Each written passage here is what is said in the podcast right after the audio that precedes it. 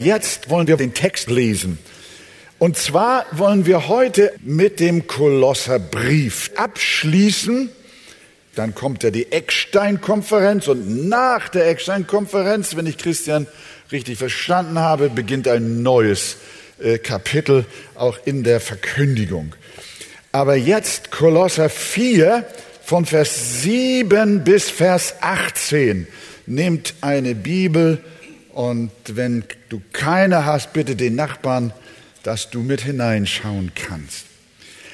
Alles schreibt der Apostel ja aus Rom, aus seiner Wohnung, in der er arrestiert war. Er hatte ja Ausgehverbot.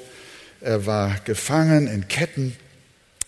Und da schreibt er jetzt zum Schluss die Grüße an die Kolosser Gemeinde zum Ende seines Briefes an sie. Alles, was mich betrifft, wird euch Tychikus mitteilen, der geliebte Bruder und treue Diener und Mitknecht im Herrn, den ich eben deshalb zu euch gesandt habe, damit er erfährt, wie es bei euch steht und damit er eure Herzen tröstet. Zusammen mit Onesimus, dem treuen und geliebten Bruder, der einer der euren ist. Sie werden euch alles mitteilen, was hier vorgeht. Es grüßt euch auch Aristarchus, mein Mitgefangener, und Markus, der Vetter des Barnabas. Ihr habt seinetwegen Anordnungen erhalten, wenn er zu euch kommt, so nehmt ihn auf. Und Jesus, der Justus genannt wird, die aus der Beschneidung sind. Diese allein sind meine Mitarbeiter für das Reich Gottes, die mir zum Trost geworden sind.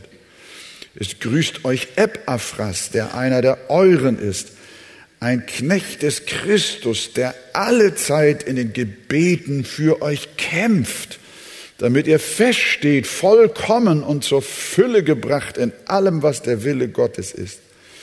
Denn ich gebe ihm das Zeugnis, dass er großen Eifer hat um euch und um die in Laodicea und in Hierapolis.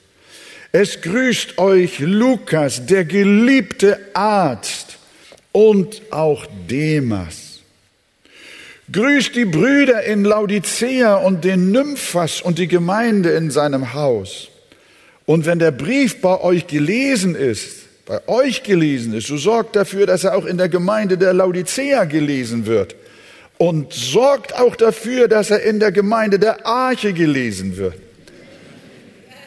und dass ihr auch den aus Laodicea lest und sagt dem Archippus, habe Acht auf den Dienst, den du im Herrn empfangen hast, damit du ihn erfüllst. Der Gruß mit meiner des Paulus Hand, gedenkt meiner Fesseln, die Gnade sei mit euch. Amen. Wollen wir zusammen sagen, die Gnade sei mit euch. Amen. So, jetzt ist aber Hinsetzen angesagt. Paulus war kein Einzelkämpfer, sondern wie wir hier an der Grußliste sehen, und nicht nur hier arbeitete er im Team. Und ich habe die Predigten mit den Worten überschrieben, ein Herz für das Team. Der Apostel war gewiss der Leiter und Kopf seiner Mannschaft, ähnlich wie ein Fluchkapitän natürlich der Chef seiner Crew ist. Aber Paulus war ein Mann, der seinem Team geweiht war, der seine Mitarbeiter geliebt hat, er war ein außergewöhnlich guter Leiter. Das können wir hier auch aus diesem Text sehen, wie er einem, fast einem jeden, ja eigentlich einem jeden seiner Mitarbeiter, von denen er die Kolossergemeinde grüßen lässt, ihnen ein wunderbares Adjektiv auch äh, äh, gibt. Äh, und er lässt uns in sein Herz blicken, wie sehr es für seine Mitstreiter schlägt wir sehen seine Liebe zur Mannschaft. Insgesamt, ich werde das nachher am Ende der Predigt nochmal versuchen zu, äh, zusammenzufassen. Insgesamt kann man sagen, mindestens 20 junge oder mittelalterliche oder im mittleren Alter befindliche Männer äh, hat Paulus um sich herum gehabt, die ihn unterstützt haben, auch in den geistlichen Diensten. Und äh, wir sehen, dass er eine Fürsorge, eine seelsorgerliche Fürsorge und eine tiefe Dankbarkeit für den Einsatz dieser Männer auch hat. Also der Text zeigt uns nicht nur den guten Leiter unter Leitern, den weisen Aposteln unter seinen Mitaposteln, den guten Pastor Presidente, wie sie ihn in Brasilien nennen, oder den Senior Pastor, wie sie ihn in Amerika nennen, unter seinen Mitpastoren, sondern der Text zeigt uns auch die vorbildlichen Tugenden der Teammitglieder des Paulus. Und so haben wir hier für den Teamleiter und auch für den Team für das Team etwas hier. Äh, habt ihr gezählt, wie viele Grüße hat er den Kolossern da aus Rom übermittelt? Wie viele Personen lassen grüßen außer ihm? Wie viel? Fünf? Also ihr seid der Bibelleser. Ich meine, acht sind es gewesen. Acht. Acht von acht Brüdern aus Rom lässt er grüßen. Das ist ja schon etwas. Und da sind solche Namen wie Barnabas, Silas, Timotheus oder Titus, diese bekannten äh, Männer Gottes um ihn, die waren da nicht in Rom, sondern die waren an ihrem Ort, an ihren anderen Plätzen, die waren jetzt nicht dabei. Der erste heißt, der grüßen lässt, Tychikus. Das heißt auf Deutsch Glückskind. Ein Vorschlag für den nächsten Namen, wenn jemand, ein Kind wiedergeboren wird. Ein Tychikus. Und dieser Tychikus war auch ein Glückskind, denn welch ein unbeschreibliches Glück zu Jesus zu gehören und mit Paulus im Team zu arbeiten. Also ich muss ehrlich sagen, ich hätte auch Freude, mit Paulus im Team zu sein. Aber damals lebte ich noch nicht. Und ich weiß auch nicht, ob ich dabei gewesen wäre. Es ist eine Gnade. Tychikus stammte aus Asien, der heutigen Türkei. Er war der Hauptüberbringer unseres Kolosserbriefes und auch des Briefes an die Epheser und auch den Philemonbrief, der zusammen mit dem Kolosserbrief äh, nach Kolossee ging. Wir sehen das gleich noch. Er wird von Paulus mehrfach, ich habe die Bibelstellen für eure Hauskreise hier aufgeschrieben, er wird von Paulus mehrfach als einen seiner treuen Mitarbeiter erwähnt. Das ist doch stark. Dass hier ein Tychikus ist, auf den der Paulus sich verlassen kann. Er schreibt in Vers 7, wir haben es gelesen, alles, was mich betrifft, wird euch Tychikus mitteilen, der geliebte Bruder und treue Diener und Mitknecht im Herrn. Ähnlich klingen die Worte im Epheserbrief über ihn, Epheser 6, 21. Da schreibt der Apostel über den Tychikus, damit aber auch ihr wisst, wie es mir geht und was ich tue, wird euch Tychikus alles mitteilen, der geliebte Bruder und treue Diener im Herrn der geliebte Bruder. Merken wir, wie, wie das Herz des Paulus mit diesem Tychikus verbunden war, wie er ihn, wie er ihn geschätzt hat. Er, er achtet ihn nicht nur als Bruder, sondern auch als Mitknecht, als Mitpastor. Denn er spricht vor den Gemeinden und vertritt den Apostel vor Ort im geistlichen Dienst. Vers 8 haben wir gelesen, den ich eben deshalb zu euch gesandt habe, damit er erfährt, wie es bei euch steht und damit er eure Herzen tröstet. Er war also nicht nur ein Postbote, der einen Brief abgeben sollte, sondern der sollte auch zu der Gemeinde sprechen und sie von Paulus grüßen und ihnen sie trösten, sie auferbauen. Das ist pastorale Tätigkeit. Er sollte das Gleiche tun, was Paulus getan hätte, wenn er selbst da gewesen wäre. Tychicus ist dem Paulus also eine echte Hilfe. Er unterstützt ihn und führt die Aufgaben gewissenhaft aus, die der Apostel an ihn delegiert hat. Und wir sehen, Paulus liebt ihn, vertraut ihm und freut sich über seine Treue und Loyalität.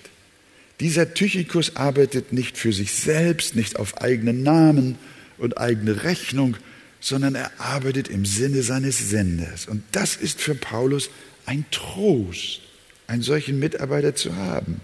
Wie müsste sein Herz schwer gewesen sein, wenn Tychicus sein eigenes Ding machen wollte. Aber Tychicus war treu und Paulus konnte sich auf ihn verlassen. Und das war eine Wohltat für den inzwischen älter gewordenen Mann. Und auch welch ein Segen für das Ganze.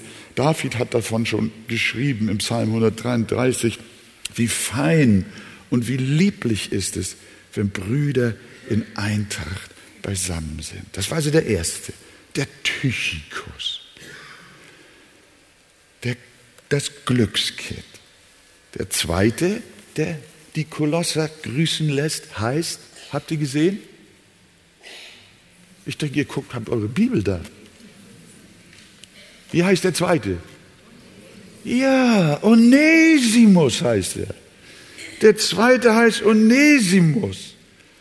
Er sagt in Vers 9 nicht nur Tychicus, sondern zusammen mit Onesimus, dem treuen und geliebten Bruder, der einer der euren ist, sie werden euch alles mitteilen, was hier vorgeht. Also Paulus hat nicht nur den Tychicus gesandt, sondern mit ihm den Onesimus zu zweit.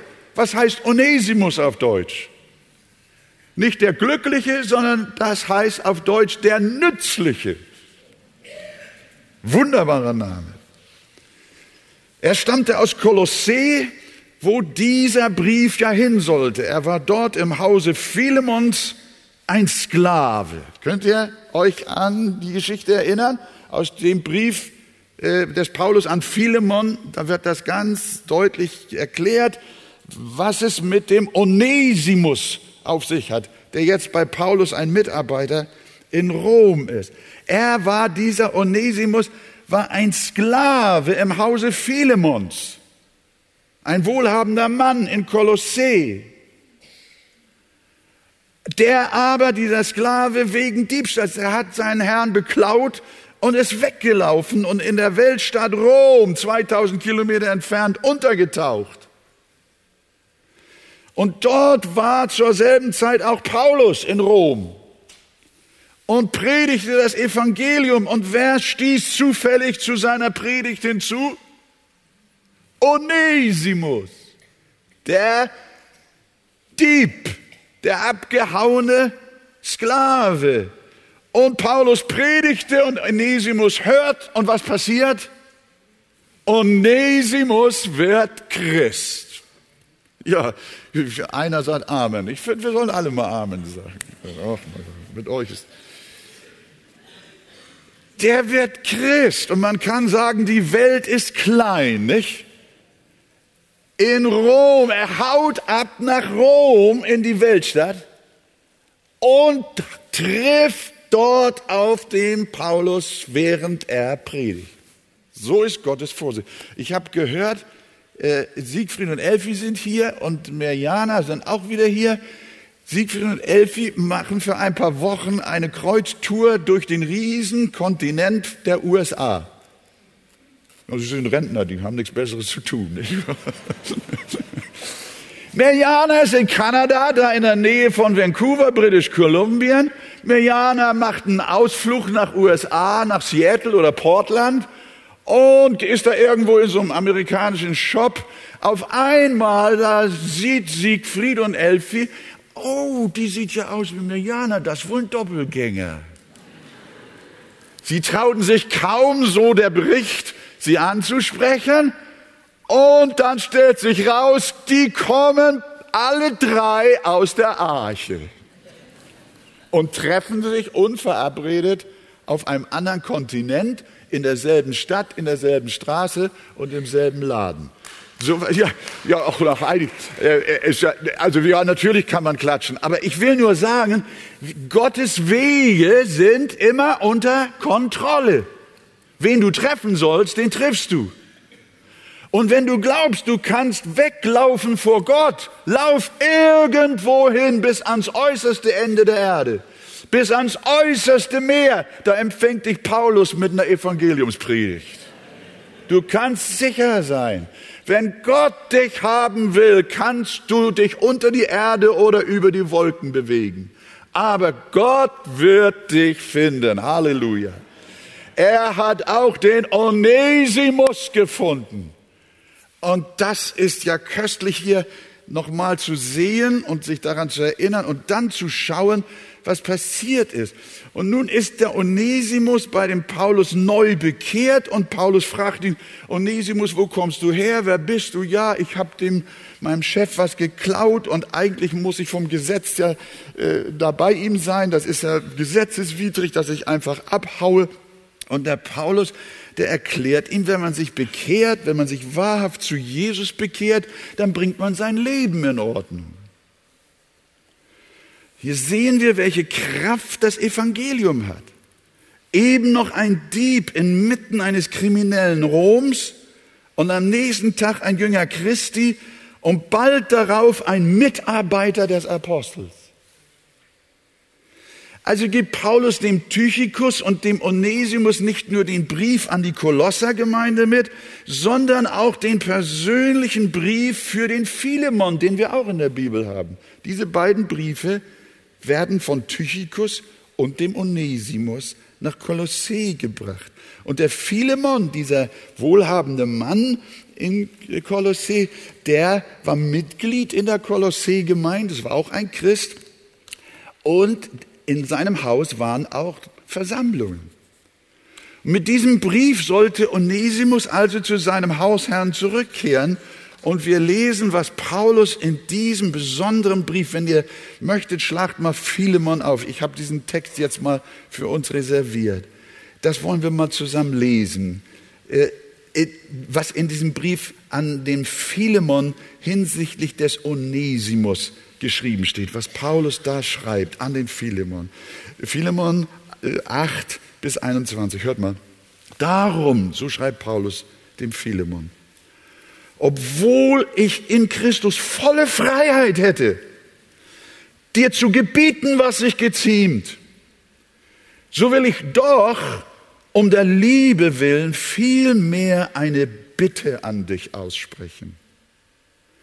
In dem Zustand, in dem ich bin, nämlich als der alte Paulus und jetzt auch ein Gefangener Jesu Christi.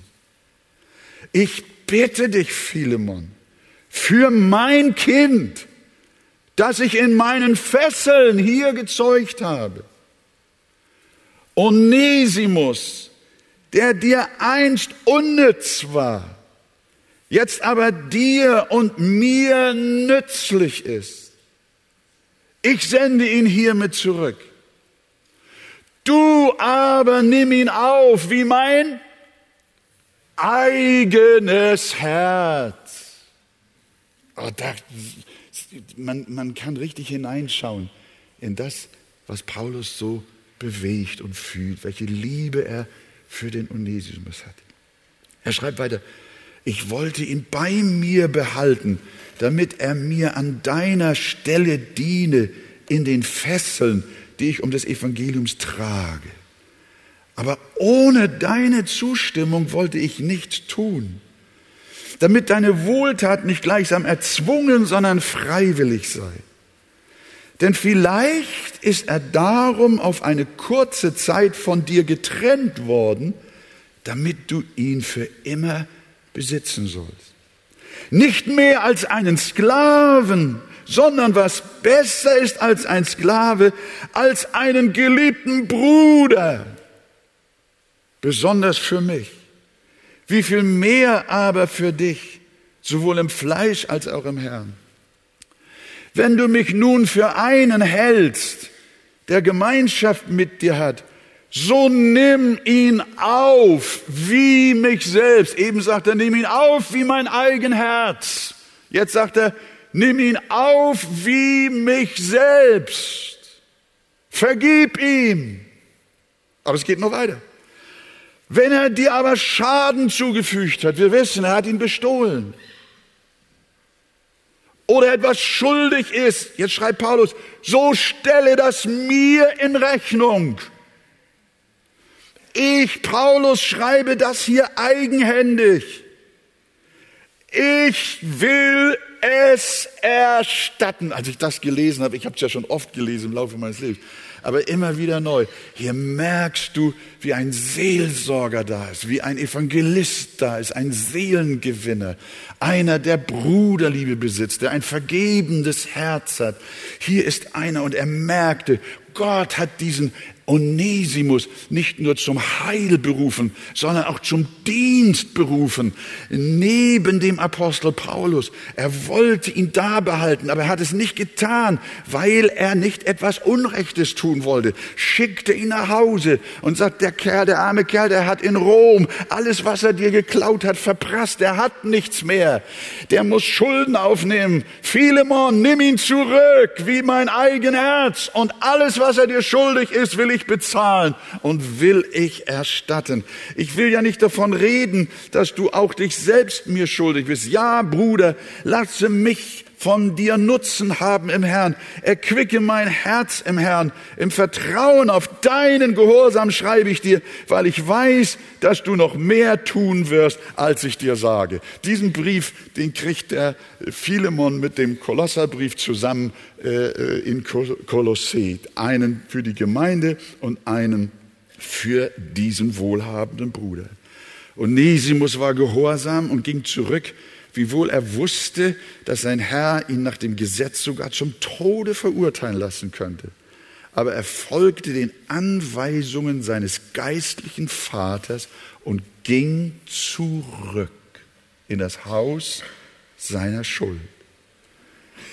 Aber liebe Gemeinde, das sind beste Voraussetzungen für eine Berufung im Reich Gottes. Gott nimmt auch gescheiterte Leute. Leute mit Vergangenheit. Paulus war ja selbst so einer. Paulus war ja auch kriminell. Und Gott hat ihn gewandelt. Und er traute Gott zu, das auch mit Onesimus zu tun. Es gefiel Gott, diesen Onesimus zu einem Werkzeug gemacht, zu machen, so auch den weggelaufenen Sklaven. John MacArthur berichtete in einer Predigt hierzu Folgendes. Es gibt einen Brief, so schreibt er, und äh, das kann man auch nachlesen in objektiven Quellen. Es gibt einen Brief vom Kirchenvater Ignatius, kurz nach der neutestamentlichen Ära, also nachdem die Zeit des Verfassens des Neuen Testamentes abgelaufen war. Und in diesem Brief schreibt Ignatius, der Pastor der Gemeinde in Smyrna war, diese Worte an die Kolossergemeinde. Das ist nicht in der Bibel, aber das kann man in den Geschichtsbüchern nachlesen. Der Pastor Ignatius der Gemeinde zu Smyrna schreibt an die Gemeinde der Kolosser. Seit dieser Zeit, so wörtlich, empfing ich eure gesamte Gemeinde in der Person von Onesimus, eurem Pastor. Ein Mann unsagbarer Liebe. Ich bitte euch innig in Christus Jesus auch ihn so zu lieben. Die frühe Geschichte erzählt also, dass dieser Onesimus Pastor in der Kolosseer Gemeinde geworden ist. Nach einer gewissen Zeit, nach seiner Rückkehr zu seinem Herrn, ist er Pastor der Gemeinde geworden. Der einst entlaufene Sklave predigt und sein bürgerlicher, wohlanständiger Herr sitzt in der Bank und nimmt die Unterweisung von seinem ehemaligen Sklaven an. Verkehrte Welt. Nein, richtige Welt. Es ist gewaltig. Sowas kriegt nur Jesus fertig.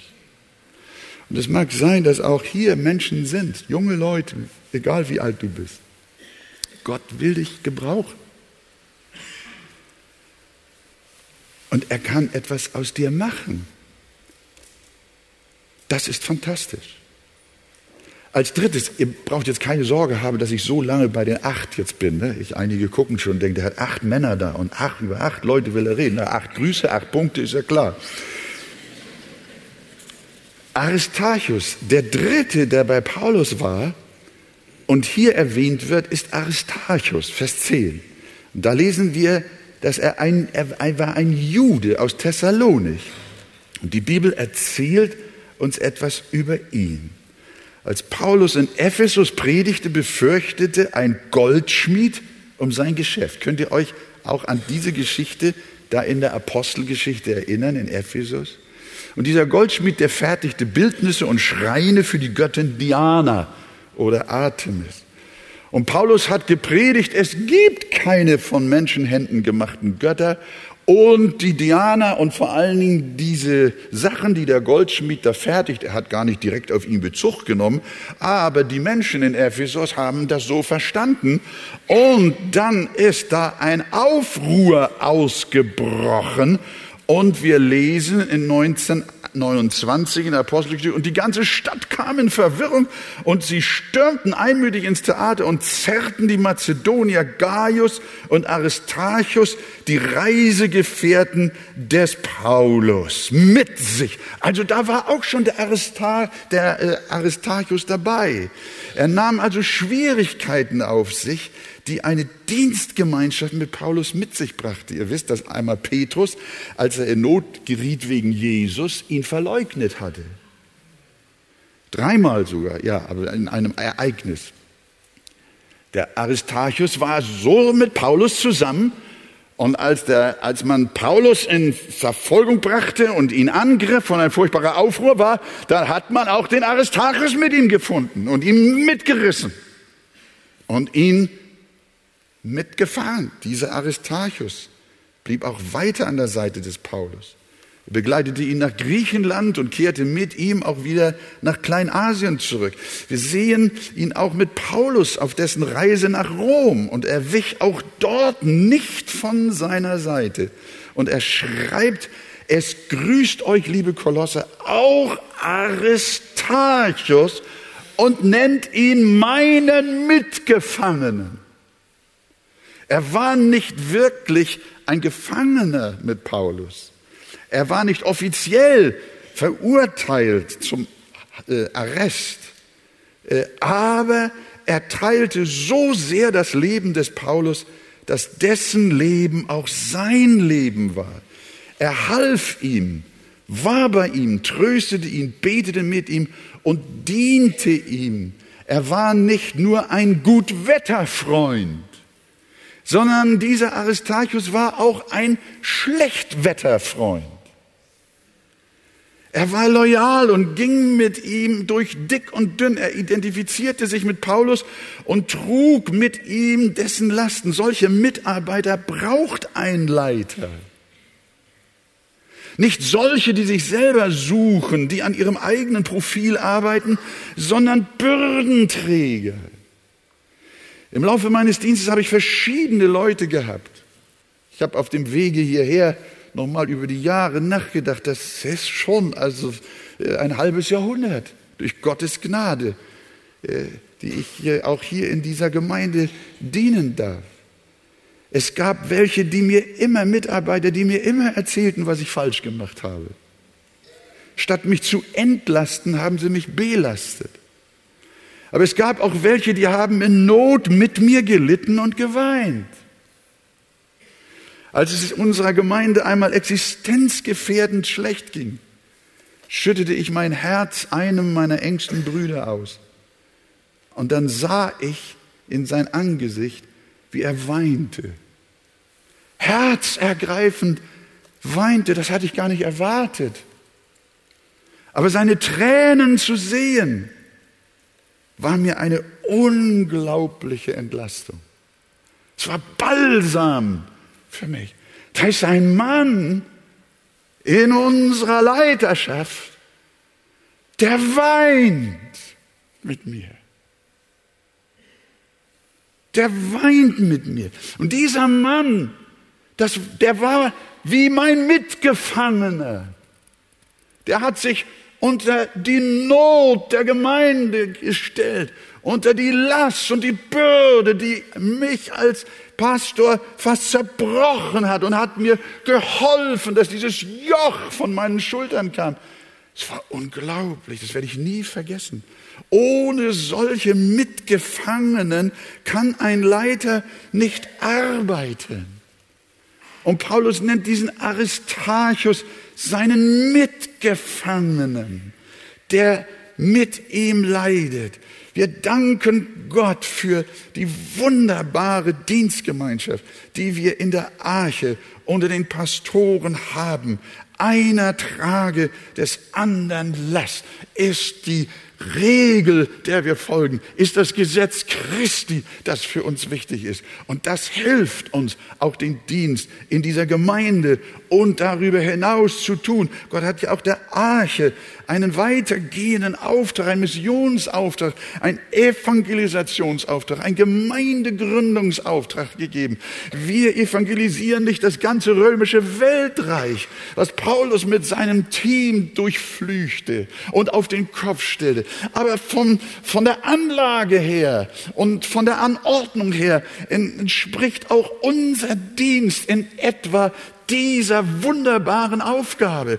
Und was wir sehen, ist doch, Paulus war mit diesen Männern, die um ihn waren, in der Lage, durch die Kraft des Heiligen Geistes das ganze römische Weltreich auf den Kopf zu stellen, dass das Evangelium von da aus in die ganze Welt gegangen ist. Ist das wunderbar?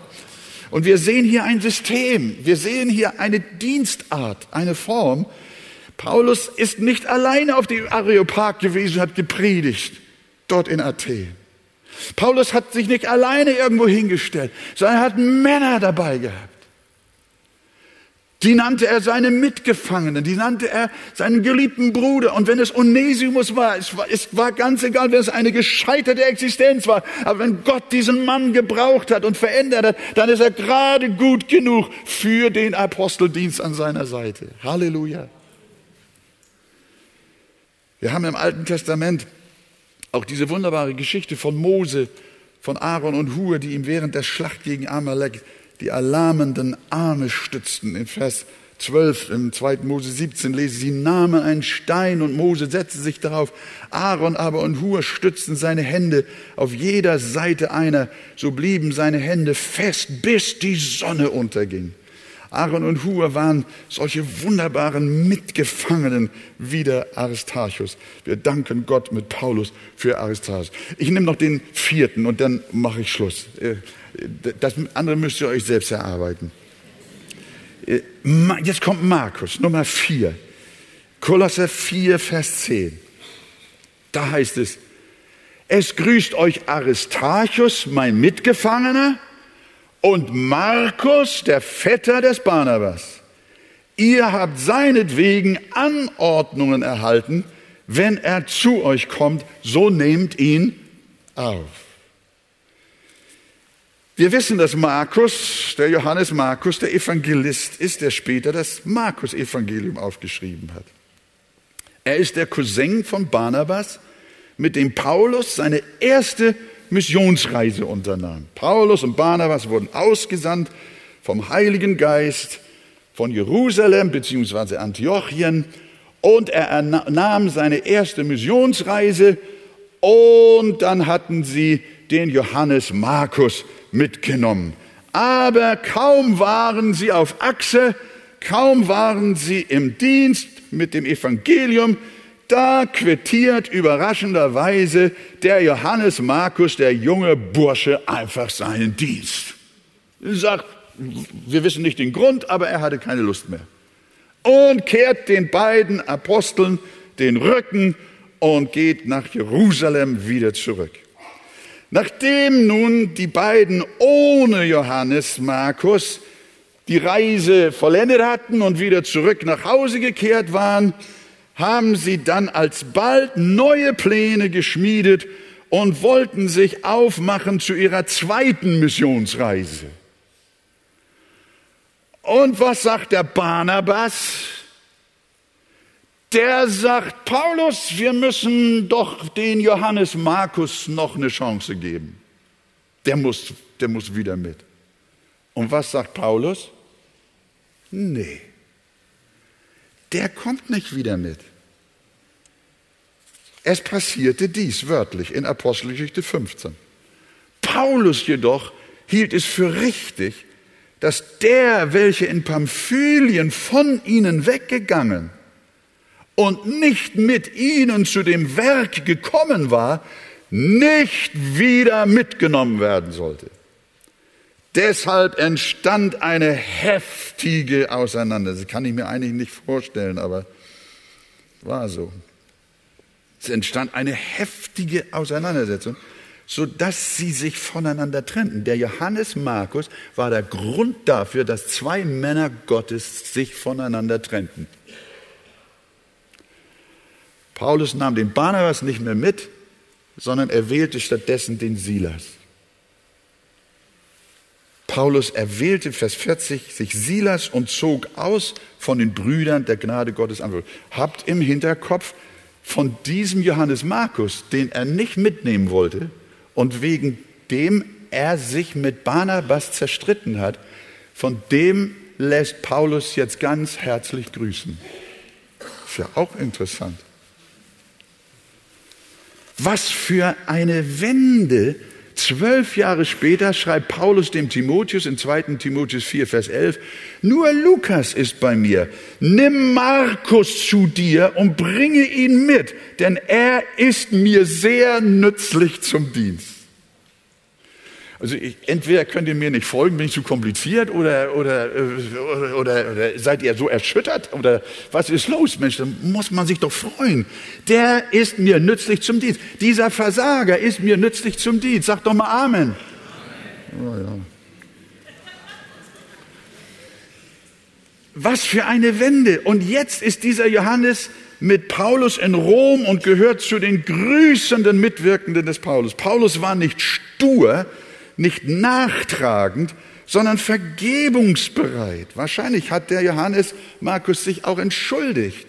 Hier haben wir einen Fall, wie er bis heute immer wieder vorkommt. Junge Diener Gottes versagen, alte auch. Sie machen Fehler, manchmal große Fehler, dass eine Zusammenarbeit nicht mehr möglich ist. Sie sind sogar Ursache schweren Streits in der Gemeinde. Aber Gott bereut seine Berufung dennoch nicht.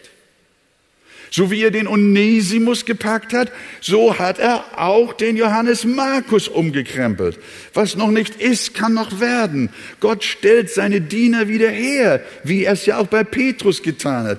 Wir alle wachsen und brauchen Gnade. Und Paulus nimmt den anfänglichen Versager wieder auf und Markus erblüht.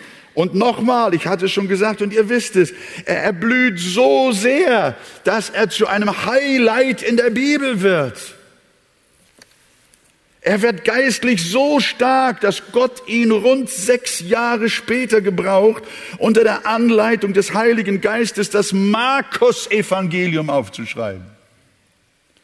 Vom Totalversager zur Lichtgestalt eines großen Apostels. Deshalb, liebe Gemeinde, verurteilt nie junge Diener Gottes. Auch dann nicht, wenn eine Unterbrechung in ihrem Dienst notwendig ist.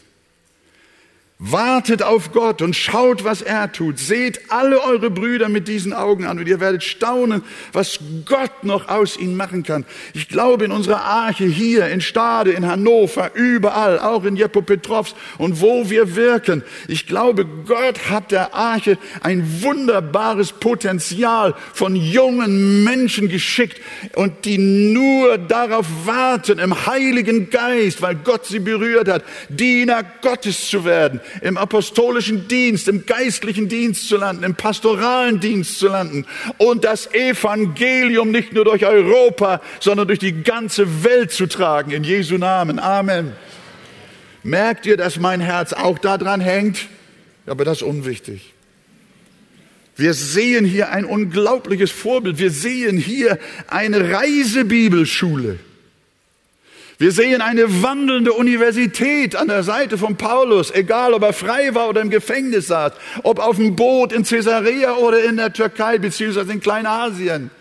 Dieser Mann hat nicht nur gepredigt und Briefe geschrieben, sondern der hat geprägt. Eine heilige Mannschaft geprägt und dafür gesorgt, dass für die Zeit, wenn er nicht mehr da ist, Dutzende, ja, noch viel mehr als das, ich komme gleich zum Schluss noch drauf, noch viel mehr als das, das Evangelium weitergetragen werden sollte von Generation zu Generation. Denn das Wort des Herrn soll nicht untergehen, sondern es soll siegen, heute, morgen und bis in Ewigkeit. Halleluja. Das ist gewaltig. So sehen wir, dass Markus ein Totalversager, ein Unterbrecher, dass dieser Mann von Gott so mächtig gebraucht wurde. Jesus Justus ist der fünfte. Er war ein Jude, zusammen mit Aristarchus und auch mit Johannes Markus sind sie aus der Beschneidung. Sie waren Juden, drei Juden. Die anderen waren aus der Heidenwelt. Die Juden hatten es besonders schwer. Und Paulus freute sich, ihr auch ihre jüdische Tradition zu überwinden und dem Evangelium nachzugeben. Und Paulus freut sich unglaublich, dass diese drei aus der Beschneidung auch mit ihm sind, dass sie die Kraft haben. Denn von den Juden hat Paulus so furchtbar viel erlitten. Und sie waren es auch, die Schuld daran hatten, dass er in Rom gefangen war. Der sechste ist Epaphras. Von dem haben wir schon viel gehört. Ein glühender Beter, Vers 12 bis 13. Der siebte, wer war das? Lukas. Der geliebte Arzt, sagte. Wir haben in der Gemeinde auch geliebte Ärzte. Kokan, wir freuen uns, dass du da bist. Du bist auch mein geliebter Arzt. Hat mir so viel geholfen im Laufe der Jahre. Tobias ist noch auf der Kur. Er ist mein geliebter Arzt. Lukas war der Leibarzt von Paulus. Und als sie alle im Einsatz waren, das könnt ihr lesen in 2 Timotheus 4, Vers 11, Paulus ist nachher auch schon älter geworden, hat fast alles vergessen, seinen Mantel, seine Pergamente und so weiter. Er wurde schwächer. Und dann schreibt er dem Timotheus, bring den, bring den, äh, die Freunde mit mir, die, auch wieder den Johannes Markus. Lukas ist allein bei mir. Die anderen waren alle im Einsatz, aber Lukas war da. Und dann achtes, ist der Demas. Hier wird er noch positiv erwähnt und grüßt. Aber wir wissen, er hat nachher die Welt lieb gewonnen. Das musste Paulus auch erleben und das wird uns nicht anders gehen. Wir sehen diese große und gewaltige Mannschaft, ein Vorbild für uns. Wir hatten im Kolosserbrief Tychicus, Onesimus, Aristarchus, Johannes Markus, Jesus Justus, Epaphras, Lukas und Demas sind acht hier in diesem Gruß. Aber da gibt es noch andere, Erastus, Trophimus in anderen Briefen, Artemas, Zenas, Apollos, Archippus. Natürlich dürfen wir Timotheus, Titus, Barnabas und Silas nicht vergessen. Welch eine große und gesegnete Gemeinschaft, wahrer Diener Gottes. Paulus erwähnt auch noch viele Diakone und Diakoninnen und Ehepaare, in dessen Häusern Versammlung waren. Ein herrlicher Reichtum der ersten Gemeinde. Und er sagt dann zum Schluss von einem, er sagt, und wenn der Brief bei euch gelesen ist, so sorgt dafür, dass er auch in der Gemeinde der Laodicea gelesen wird und dass ihr auch den aus Laodicea lest und sagt dem Archippus, habe Acht auf den Dienst, den du im Herrn empfangen hast, damit du ihn erfüllst. Der Gruß meiner, des Paulus Hand, gedenkt an meine Fesseln, die Gnade sei mit euch. Amen. Gott helfe uns. Und wenn heute Morgen jemand hier ist, der überhaupt noch nicht zum Kreis der Gläubigen gehört, dann hoffe ich, dass du Appetit bekommen hast. Was für ein Segen und eine Gnade es ist, von Gott gebraucht zu werden. Auch du darfst dich gebrauchen lassen. Und liebe Gemeinde, betet für euer Pastorenteam, betet für eure gesamte Leiterschaft, betet auch für das Arche-Pastorenkolleg, betet für junge Menschen. Wir spüren es, dass eine ganze Reihe von Gott bewegt ist und tief in ihrem Herzen die Frage auch behandelt, hat der Herr nicht auf mein Leben seine Hand gelegt, ihm zu dienen, damit das Reich Gottes ausgebreitet wird. Gott schenke uns noch viele Diener im Namen des Herrn. Amen.